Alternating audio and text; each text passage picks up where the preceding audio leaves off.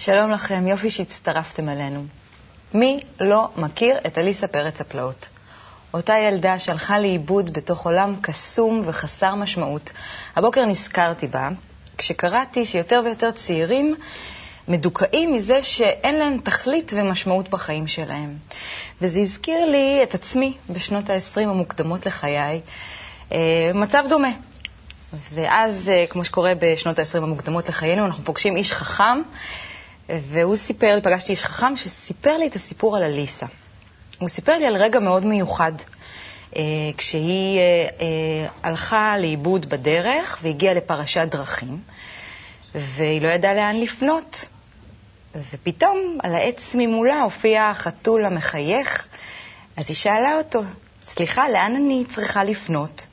החתול המחייך חייך וענה לה, תלוי לאן את רוצה להגיע. את יודעת לאן את רוצה להגיע, חגית? אני מקווה שאני יודעת. אני מקווה. אני גם חושבת שאני מקווה שאני יודעת לאן אני רוצה להגיע, אני מקווה שגם אתם ככה תבחרו לעצמכם לרגע לאן אתם רוצים להגיע, ובואו נתחיל. מה הולך להיות לנו היום? היום אפרת תדבר איתנו על גירושין, ככה תביא לנו איזה אספקט מעניין של הגירושין. תעזרי לי, בטי, תדבר איתנו על רעל וריפוי. כן, תהיה פה מורן בירינגר, היא תדבר איתנו על קומראן, אותו אזור ליד ים המלח, אה, ותהיה כאן שלומית אבני, ואני אשאל אותה על אה, חוסר סבלנות של ילדים. שאלה טובה. והאמן הרב-תחומי, מולטי טאלנט, יובל כספין. נתחיל.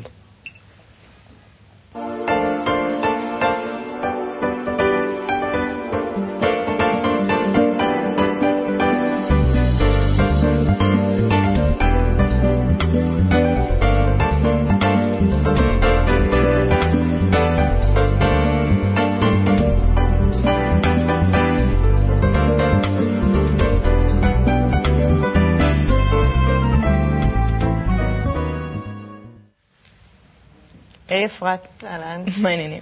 מצוין. מה הבאת לנו היום? היום אה, נדבר על גירושים. אמנם אה, זה לא נושא מצחיק כל כך, אבל בהחלט יש כמה כותרות שאני חייבת להגיד שאותי מאוד שעשעו באינטרנט. אה, אנחנו יכולים לראות פה חלק מהדברים על המסך. בגלובס יש פה כתבה, הבעל פנה לבית הדין הרבני בבקשה לגירושים, כי אשתו מכורה לפייסבוק. טען שהיא מזניחה את הבית, יושבת כל הזמן בצ'אטים עם כל מיני גברים, וזאת עילה טובה לגירושים. אה, כותרת אחרת מ-ynet שאנחנו רואים פה על המסך, באיראן רוצה להתגרש מבעלי, הוא סרבן רחיצה. גדול. תקשיבי, זה סיפור מסריח, לא נעים להגיד. הבעל אה, לא מתקלח כבר שנה, ונמאס לה כנראה, אפילו לא שוטף פנים. אה, זאת בהחלט סיבה טובה להתגרש. אה, מקרה הפוך לגמרי, גרמניה התגרשה מבעלה בגלל שניקה כל הזמן. הבעל מנקה באובססיביות את הבית, ופשוט... אה, אה, אני אזמין אותו אליי ככה לעשות פאנלים. אני חושבת שהוא הפך לגבר הכי מבוקש בגרמניה עכשיו. אני הייתי מתחתנת איתו אם הייתי פנויה. שנקה בכיף. אפילו יש טרנד של עוגות גירושים, זה נהיה כל כך... אה, אוי, ראיתי את זה באינטרנט. ראית את זה, אז זה באמת מקסים, דומה לעוגות חתונה, רק אה, קצת שונה.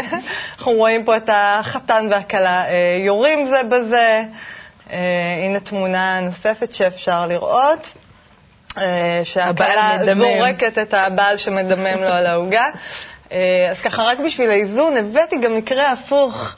אה, של אישה שלהפך, רצתה מאוד להתפייס עם בעלה, אישה מקונטיקט נאבקה לבעלה כדי להתפייס, אה, היא רצתה לדבר איתו, כנראה מאוד רצתה, וכשהוא ישן היא פשוט שמה עליו נזקים, כבלה אותו אה, ולא נתנה לו להשתחרר, זה נגמר במשטרה. גם מקרה מעניין. מה שכולנו רוצות, דרך אגב, לשים את הגברים שלנו באזיקים. אוקיי. מה שהיה מעניין, זה באמת הכתבה הבאה שאנחנו רואים על המסך, פרק ב', חזרה על טעויות או סרט חדש. מסתבר שהסטטיסטיקה של, ה, של גירושים של נישואים שניים היא 50 אחוז, שזה אומר שזה יותר גבוה מהסבירות להתגרש מנישואים ראשונים. כבר עשית את זה פעם, אז...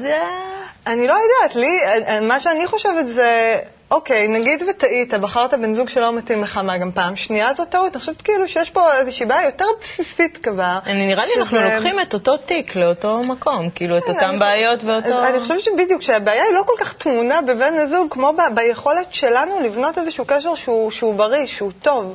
אה, לא משנה כמה, כמה נחליף ונתחתן פעם שנייה ושלישית, כנראה זה לא נגמר טוב, הסיפור הזה. אה, וזה באמת, אה, אנחנו יודעים שזוגיות זה לא דבר קל, באמת כל אחד מבני הזוג הוא עולם בפני עצמו, עם אה, רצונות ושאיפות ותכונות צריך לראות את זה, אני אומרת לעצמי, זה אתגר. להישאר היום בנישואים זה אתגר. לאתגר את עצמך, להגיד, כן, אני יכול, אני נשאר. עם כל נכון. מה שקורה מסביב, ואני עושה הכל כדי להישאר. כן, והעניין הוא שבאמת צריך למצוא איפה, איפה נקודת החיבור הזאת, איפה אפשר ליצור את הקשר הזאת. כי כאילו, יש אותי עם השאיפות וה, והדעות שלי והרצונות שלי, ויש אותו, וזה שני דברים נפרדים, ויש את, את, את הקשר בינינו. זאת אומרת, הנקודה הזאת ש, שבה יש פערים, שרבים, שלא מסתדרים, זאת גם הנקודה שאפשר להתחבר בה. שזה לא אני, זה לא אתה, זה איזשהו מקום שלישי, איזשהו מקום באמצע. הכל. שהוא בינינו, ושם העבודה. שם, זאת אומרת, אה, צריך לנסות באמת להתחבר ולהתעלות מעל, ה, מעל הרצונות ומעל מה אני רוצה עכשיו, ואני צודקת, ושם לנסות אה, ליצור את החיבור. אולי נראה פחות סיפורים משעשעים באינטרנט. באינטרנט, ואז כן. יהיה לנו משעמם? אה, יכול להיות, לא. קצת, אבל בסדר, נספוג. תודה, אפרת. בכיף. מורן, מה שלומך? מצוין. אז את לוקחת אותי עכשיו לדרום. אני מאוד אוהבת את האזור הזה. גם אני. אה, זה בכלל, זה גם התקופה המושלמת לרדת דרומה. שנייה לפני שנהיה חם מדי, עדיין אביבי, אידיאלי. הפעם אנחנו נתחיל בים המלח. מסכת בוץ מפנקת מכף רגל עד ראש. לצוף ככה קצת במי השמן האלה, וככה רעננים ומחודשים. אחר כך נמשיך ליעד שלנו, הקומראן. מי לא שמע את השם הזה ככה? כן, שם הקומראן. מסתורי. מסתורי. ומה שקורה שם מסתורי לא פחות. אה, היום בכלל הקומראן זה כבר גן לאומי, זה מסלול קליל, מתאים לכולם, מסודר, ומה שקורה שם, בשנת 1946 מתגשמת שם הפנטזיה. של כל ארכיאולוג, היסטוריון או חובב טבע מושבע, מתגשמת לה ככה, בלי שהוא אפילו פינטז לכזה דבר. רועה צאן, נער בדואי, שיוצא למרעה שלו באחד הימים, ואחת העזים מהמרעה פשוט אה, סוטה לכיוון איזה מערה, הוא לוקח אבן לזרוק עליה לכיוון שלה כדי להחזיר אותה לעדר.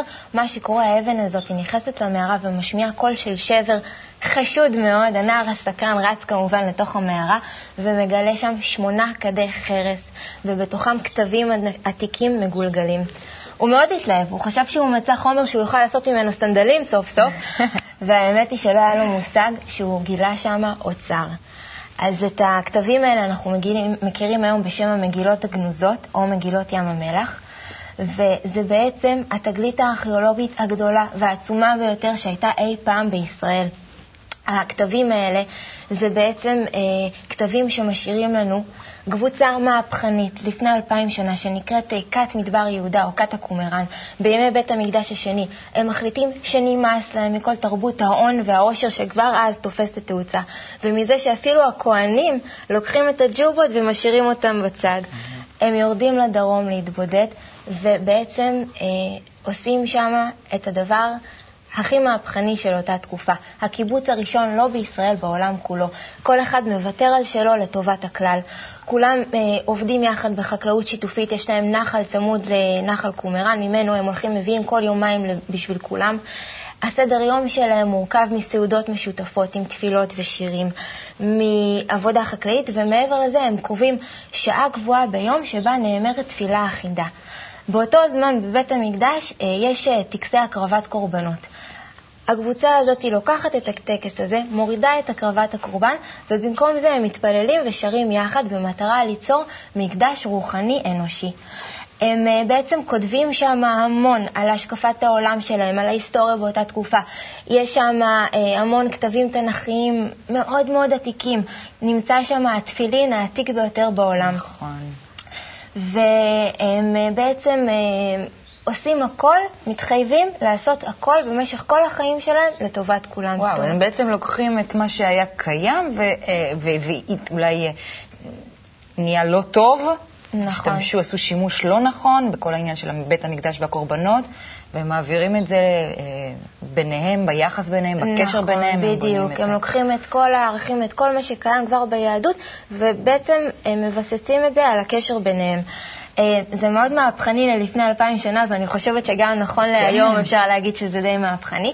אה, היסטוריון וסופר גדול בשם פילון, שחי באותה תקופה, כותב עליהם משהו מאוד מעניין, ואני רוצה להקריא. שוכנים הם בצוותא כשהם מאורגנים חבורות-חבורות עם סעודות משותפות, וכל ימיהם הם מקלקלים את מעשיהם לטובת הכלל. מצמרר. אה, מצמרר. ובכלל, המדבר עוצמתי ומעורר השראה, אז מומלץ מאוד עכשיו לנסוע, ולא לעבור את השלט הזה עם החץ לקומראן כמו תמיד, הפעם לבדוק מה קורה שם. תודה רבה, מורן. תודה לך. יובל כספין, כמו שאמרתי, מולטי טאלנט, אתה נחשב לככה אה, מעצב בגדים יוקרתי, אתה מעצב גם בגדים לתיאטרון, הרבה מחזות זמר מאוד מפורסמים, אה, למחזמר המצליח מרי לו, אתה אוהב את הבמה, אתה שר, יש לך שתי הופעות שאתה רץ איתן. אה, הייתה לך תוכנית שאני מאוד אהבתי, אני יודעת שגם מאיה מאוד אהבה, מסיבה בערוץ 10. אה, בערוץ E יש לך את בדרך לחופה, אתה מגיש תוכנית רדיו, הרשימה עוד ארוכה ארוכה. טוב, תמשיכי, אני אלך, אין צורך. תגידי כבר את הכל.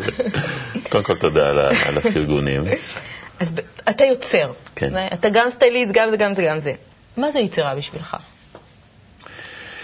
אמ, הרי יצירה ויצר הם מאותו שורש. אין, אה, וזה איזשהו, אה, איזשהו באמת אה, צורך יצרי לעשות, לפענח בדרך שלי את, ה, את, ה, את הדברים בכל התחומים האלה שאני נוגע בהם. ו, ואני חושב שהיום הצורך שלי הוא יותר גם להעביר אותו הלאה. אז בשביל זה פעמיים בשבוע אני עולה על הרכבת ונוסע ללמד בחיפה כדי ללמד את הדור הבא. בשביל זה אני מתנייד בארץ עם הרצאות. אה, אחת, אה, להרצאה אחת קוראים שולחן ערוך. סליחה שהשאלתי את, ה, את המותג, אבל זה בעיקר אה, אה, ללמד אנשים איך לארח בבית, בלי לעשות חתונה. זאת אומרת, אז זהו, אז ו- אתה- וההרצאה השנייה היא מה לא ללבוש נקראת, שזה כאילו ללמד בעיקר נשים פרופורציות, לפני כן. שפותחים את מגזין האופנה, להבין ש... ש אה, אה, לא כל דבר מתאים לכל אחת. בדיוק, ו- וצריך ללמוד קודם כל על אופטיקה, מה עושה קו אורך וקו רוחב, ואחרי שמצוידות באינפורמציה הזאת נראה אותן הולכות לעשות שופינג. לעשות קנייה. אתה באמת, אני רואה שאתה, אה, כל מה שאתה עושה הוא, הוא בצד השמח, החגיגתי. אם זה בגדים, אני יודעת גם, קראתי שיש לך בית מעוצב כזה ונעים, וגם כשאתה מארח אז אתה מעצב את הבית לפי הסגנון של האירוח, ו, וגם את התוכנית המסיבה שעשית. מה דווקא הוביל אותך לבחור במקצוע של, של חגיגה, של שמחה? אתה יודע, יש מהנדסים, יש רופאים, יש... למה אתה דווקא נמשך לצד הזה? אני לא יודע אם המקצוע הוא מקצוע של חגיגה. אני אתמול בערב אה, אה, יצאתי, והשעה כבר הייתה די מאוחרת, ולמרות שאני בדיאטה, הלכתי לאכול סושי, כי זה מה שעוד נשאר לי בנקוד, מספר הנקודות שאני עושה. ואז אה, אה, הבחור שעבד בדלפק אמר לי, אתה יובל קרפ? אמרתי, כן. תשמע, אני לומד אופנה ואני אני כל כך סובל. אמרתי לו, אבל אי אפשר לסבול, זה, זה אם בחרת במקצוע, או המקצוע בחר אותך, באמת זה לא, כאן, לא כך ברור במקרה הזה, אולי אם הוא סובל הוא באמת בחר במקצוע, ולא המקצוע בחר, ולא חשבתי על זה אתמול. אמר, אני כל כך סובל, אני אומר לך את זה, כי יש אנשים שזה כבד עליהם. אני מכיר הרבה אנשים ש, ש, שמתענים עם המקצוע, שאני גם יכול להבין את זה. אני אה, לפני אה, חמש שנים אמרתי שאני יוצא לעונה אחת של חופש מאופנה. השארתי לי את התיאטרון, את העיצוב במה, את, את העיצוב למחול, ואני כבר חמש שנים בחופש הזה. יש משהו שיכול לך. להיות uh, מתיש uh, כשאתה עושה נגיד uh, בגדים לפי הזמנה, mm-hmm. ואז אתה, אתה עובד מול... אני עשיתי גם בגדי גברים וגם בגדי נשים, ובעיקר בגדי ערב, שזה חתנים. אבל, אבל בכל, בכל, בכל, מש, כל, נעזוב נגיד את העיצוב אופנה, יש לך את המסיבה, ובדרך לחופה, והכל כזה נראה לי, אתה יודע, חגיגתי, שמח. אתה אוהב לשמח אנשים? אתה... אני חושב שאני מאוד אוהב לשמח אנשים. אני חושב שאני אה, אה, מאוד אוהב קהל. את יודעת, אני הגעתי למסקנה, לקח לי זמן, ולא שילמתי לאף אחד על הטיפול הזה, אבל אה, אני מניח כל בוקר תפילין ומתפלל, ואחרי התפילה הסטנדרטית, אז אני, אני ואלוהי, יש לנו שיחה. קודם כל הוספתי לתפילה הזאת בקשה אישית שלי בעניין של גלעד שליט, שיזדרז בבקשה, כי אנחנו מחכים, מה המשפחה שלו בעיקר. וב' אני, אני מבקש את הבקשות שלי ו, ובודק מה אני עשיתי למען הבורא ומה הוא uh, עוד יכול לעשות למעני. והגעתי למסקנה שכל הבקשות שלי קשורות בקהל. זאת אומרת, אני רוצה לעשות טלוויזיה, אז אני, זה קהל, והמופע שלי זה קהל, וההרצאות שלי זה קהל, והלימודים שלי זה כי קהל. מה אתה מרגיש שאתה נותן להם? Uh, אני מרגיש שאני, קודם כל אני מרגיש שאני נותן, ואני מרגיש שאני מקבל כמובן, שזה... אהבה. אהב, אהבה גדולה מאוד. Uh, אני חושב שמכל הדברים שאני עושה כרגע, אני מרגיש את האהבה הכי גדולה אה, אה, על הבמה, במופע שלי, אה, שנקרא, יש לי שני מופעים, אחד נקרא אה, נוסע בעקבות האהבה, השני נקרא אה, יובל כספין שר משוררות. משוררות. גם נוסע בעקבות האהבה זה בעצם מחווה לזמרות ישראליות. זהו, שנייה, לכל כן. זמרת זה סיפור, קודם כל, זו חוויה אישית שחוויתי איתה, כן. ואני מבצע שיר שלה, אמיר ברנד, שהוא המנהל המוזיקלי, שעשה עיבודים מאוד קשה להתאים סולם של נשים לסולם של גברים. והמופע השני, שר משוררות, זה שוב נשים. למה דווקא נשים? אני כבר מוכן תמיד, בשביל זה אני פותח את המופע מה. כל כך מעניין בנשים? או, ישבו כאן הרבה סוף סוף אנשים אני רוצה שגבר יגיד לי. דבר- אני חושב, אני באמת חושב שנשים אה, יותר מחוברות לאינטליגנציה הרגשית שלהם מאשר גברים, מאשר אנחנו. שזה אומר? שזה אומר ש... אמ, שזה אומר שכנראה הצד הנשי שלי אה, מתחבר ל... לסוג רגשות הזה שמייצרות, שגברים לא יכולים לייצר. זאת אומרת, נגיד במשוררות, אין ספק שאלכסנדר הוא היה משורר נפלא, ושאלי מוהר כתב מדהים, תקחי למשל את, את, את, אה, בנגיעה אחת רכה, שגם גבר מבצע את זה, גידי גוב ביצע את זה ונורית גלרון ביצעה את זה, וזה בכל זאת מקבל כמה פנים. אבל כשאישה כותבת גם על הדברים הכי פשוטים, כשם הרי גולן, אף גבר לא יכול לכתוב בהתרגשות כזו, כי מה, אני היא חושב. שמה יותר רגש, היא מחוברת יותר אני חושב, ל- אני לא בדקתי את זה אה, גנטית, אני בטוח אבל שאם יבדקו את צדדי המוחות למיניהם, יגלו שנשים יותר מחוברות ל... לרגש שלהם, שלהם. וכמו שאני אמרתי, כמו שכתבתי על המופע הזה, אני מתגעגע לחרוז הנשי במקרה הזה של שירי משוררות.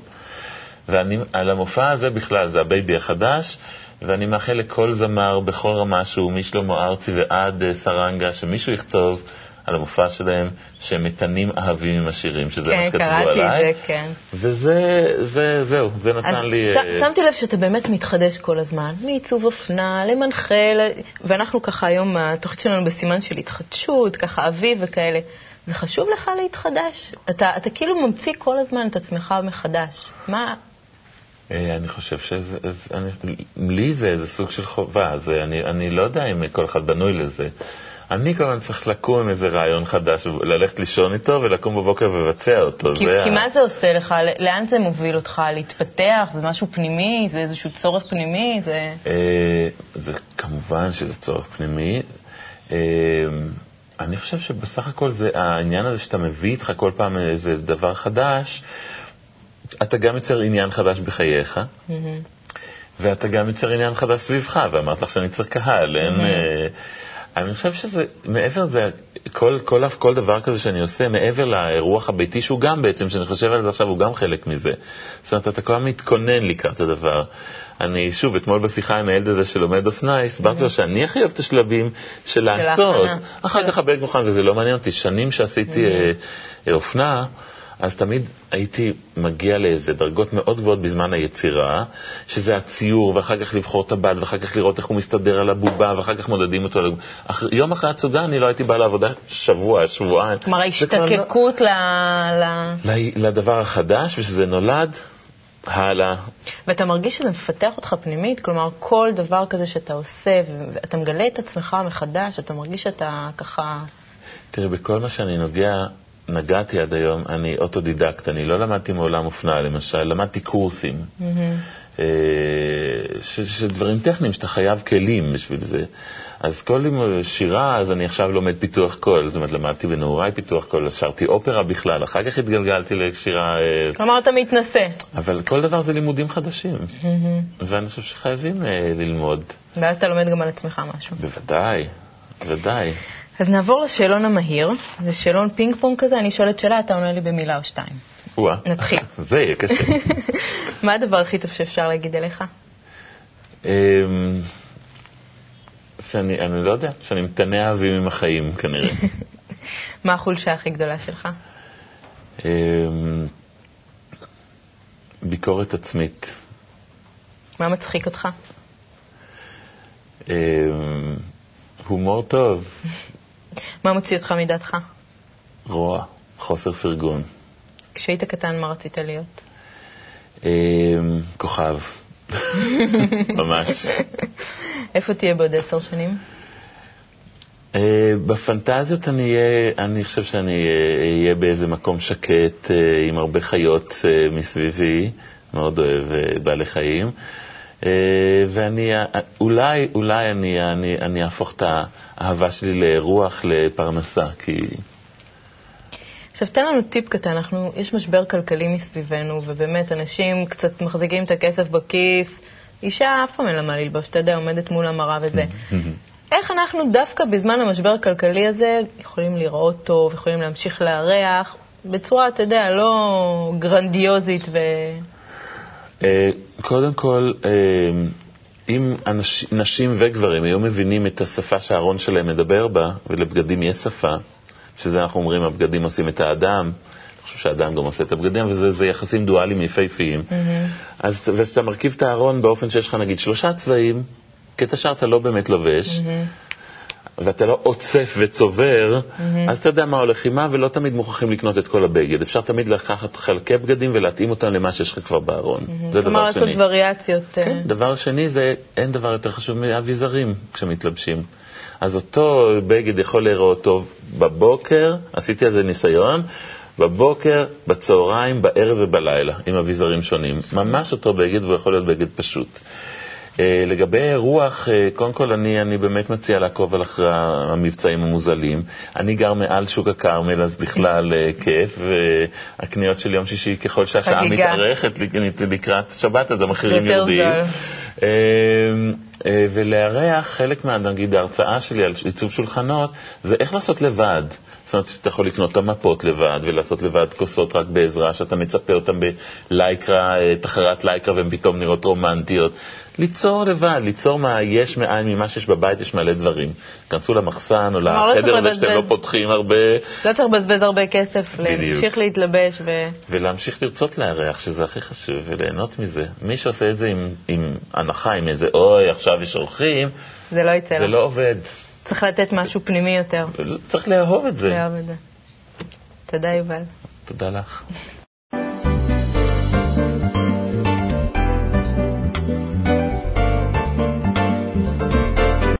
שלום שלומית. שלום, מה שלום. שלומך? בסדר, מה שלומך? היום אני רוצה לדבר איתך על אה, חוסר סיפוק של ילד, אה, חוסר סבלנות של ילד. חוסר סיפוק זה לתוכנית הבאה. חוסר סבלנות של ילד, יש לי ילדה בת שלוש, את כבר יודעת. אה, אני מרגישה שהילדה חסרת סבלנות. קודם כל נתחיל עם באופן כללי, חוסר סבלנות באופן כללי. היא ממש, גם מאז שהיא הייתה תינוקת, זה היה מאוד אה, מאוד מובהק. כן. אני חושבת שדווקא אה, זה עוזר מאוד שאת שמה גם פה את העניין של הגיל, כי כשאנחנו מדברים על המקום הלא סבלני אצל- ילדים, צריך גם אה, להבדיל ולא להגיד את כן. הילדים ככה בסירה אחת כל הילדים. יש איזשהו משהו שאנחנו צריכים להבין על זה שהצורך בסיפוק מיידי הוא משהו שהם נולדים איתו. ואנחנו יכולים להסתכל, לא, לא צריך הרבה כדי להסתכל על תינוק ולראות שהוא צריך את מה שהוא צריך כרגע ועכשיו. כן, שזה עכשיו, לגיטימי. שזה הכי לגיטימי, וזה אומר שמשהו בשריר הזה שנקרא תחיית סיפוקים עוד לא מאומן אצלו, ואולי כבר זה נותן לנו כיוון. כי אם אנחנו מבינים שזה איזושהי יכולת מולדת אך לא מאומנת מספיק, אז התפקיד הוא ש- שלנו. שיש יכולת כזו? כן, היכולת היא לא. היא, היא, היא מתחילה בכמעט אפס. אם אנחנו רוצים לקחת אותה עוד, אז אנחנו צריכים לאמן שם משהו, שזה יגדל מאפס למשהו שהוא יכול באמת לחכות, אה, כל, כמו כל דחיית סיפוקים, אה, לראות שאני יכול לעשות משהו עם אותו תסכול שעולה, שזה ככה איזו הכלה של הרגש באותו זמן, ועדיין באמת לחכות עם ה... לקבל את מה שאני רוצה. אז איך אני עושה את זה? מה זה אז להכיל כמו- את הרגש? את יודעת, זה כמו קצת שאנחנו אומרים, אז איך אנחנו מאמנים שריר? אנחנו לא עושים את זה בבת אחת. כדי לאמן שריר, ואם אני אקח מאנלוגיה מחדר כושר, אבל אני לא הולכת לחדר כושר, אבל מה שאנחנו יודעים על חדר כן. כושר, זה שאנחנו עושים את זה לאט בעקביות, זמן. לאורך זמן, ומשהו שהוא חוזר על עצמו, כדי שהדבר הזה באמת יוכל להתחזק. רגע נתון, חוסר, אני מזהה חוסר סבלנות אצל הילדה שלי, מה הדבר הראשון שאני עושה? הדבר הראשון שהכי מומלץ זה לא לכעוס על זה. זה אוקיי. להבין את זה. וברגע שאנחנו מבינים את זה, ואנחנו מבינים שזה משהו נולד ועוד לא מחוזק, אז כבר אנחנו באים לסיטואציה יותר רגועות, אוקיי. יותר רגועים, וגם היא לא חווה משהו ככה בחוויה שזה לא בסדר, אלא משהו שאפשר באותו רגע להכיל, אולי לשקף לה שאנחנו רואים שזה מעצבן אותה, או מתסכל אותה, או מה שאנחנו אומרים בגובה העיניים, ולהיות איתה, עד שהדברים האלו אה, ככה יירגעו, וזה באמת מה שאנחנו קוראים הכלה. בשקט? זה שלב ראשון. לא בשקט. לדבר, כי בדרך כלל היא. בוכה, והיא כועסת, בעיקר היא לא בשקט. מקבלת מיד את מה שהיא רוצה, אז אני שקטה. נכון. קודם כל, ה... יש את המשפט הזה שאומר שקודם כל תירגעי, אז קודם כל תירגעי, אז זה אוקיי, נכון. זה נכון. מכיוון שהרגש זה דבר שאנחנו נדבקים ומדביקים. אז אם אנחנו באים לסיטואציה הזאת רגועים, והיא עם התסכול, תסכול בסוף יוצר שם איזשהו איזון, נדבקת יופי. ברוגו שלנו, ואנחנו לא נדבקים בתסכול שלה. וכבר אה, זה כיוון אחד. דבר נוסף זה לראות, אה, ושאנחנו ככה עולים עם הגיל, ואנחנו כבר מבינים שכן יש לו יכולת של דחיית הסיפוקים, וכן אימנו את השריר בזה שאנחנו יכולים באמת לתת את ההכלה והרבה עידוד לזה שהוא כן חיכה בסבלנות זאת לדברים. אומרת, ברגע שאני מכילה אותה, אחרי זה אני גם אומרת לה, את רואה? מאוד חשוב. כל הכבוד, חיכינו, ובסוף קיבלת חשוב. את מה שרצית, נכון. או לא קיבלת, אבל... כמו המאמן כושר שאומר. כל הכבוד, יופי. היום שמת עוד משקולת, או כל דבר אחר שאת עושה שלא עשית אתמול. ובמובן הזה כבר אנחנו גם מרגיעים, גם נותנים מקום של תחושה מאוד מאוד טובה שהיא יכולה, ואם היא יכולה, אז היא יכולה לחזור על זה גם. כן. מה עם תסכול אה, שלה מדברים שהיא עושה? שאני מתבוננת מהצד ואני רואה שהיא מנסה להרכיב משהו ולא מצליח לה, אז היא זורקת אותו. זה גם איזה סוג של חוסר סבלנות. גם שם יש חוסר סבלנות, וגם שם אנחנו יכולים לעזור בלתרגם את מה שקורה לה. אה, הרבה פעמים אנחנו קוראים גם למקום הזה שאנחנו רואים את הרגש אצל הילד, ויש לזה ככה מילה עברית, אה, שקוראים לזה שיום, כאילו לתת לזה שם. כי מה שחווה הילד, הוא חווה משהו מתפרץ, רגש זה דבר מתפרץ, ויכול מאוד ככה בהרגשה שלו, גם הרגש עצמו הוא משהו מאוד מפחיד, ומה שאנחנו יכולים להגיד לה זה פשוט לתת שם לדברים האלו שקורים. דבר נוסף שחשוב לי להבהיר זה שאם אנחנו אכן נותנים שם את ההכלה ואת האימון, ואנחנו יודעים שהילד כן יכול לדחות סיפוקים, אבל במקומות מסוימים הוא נכנס לאיזשהו תסכול ואומר לא, לא וכנ"ל, ואנחנו קצת מתעייפים מזה, ואנחנו אומרים לו, "אה, אולי עכשיו ככה תחכה, והוא אומר לא, יכול להיות שזה לא עניין בכלל של דחיית סיפוקים, ויכול להיות שהלא לא שלו שמה זה כבר עניין של מאבק כוח. זה לתוכנית אחרת, אבל כדאי לזהות שאם יש ילדים שכבר השריר הזה מפותח ועדיין יש שם תסכול, יכול להיות שזה מטרתי למשהו אחר. אז גם זה, אפרופו לתת כלי לזהות את זה ואחר כך לראות מה לעשות עם זה. יופי, פתחת מעניין מאוד, תודה רבה. תודה רבה.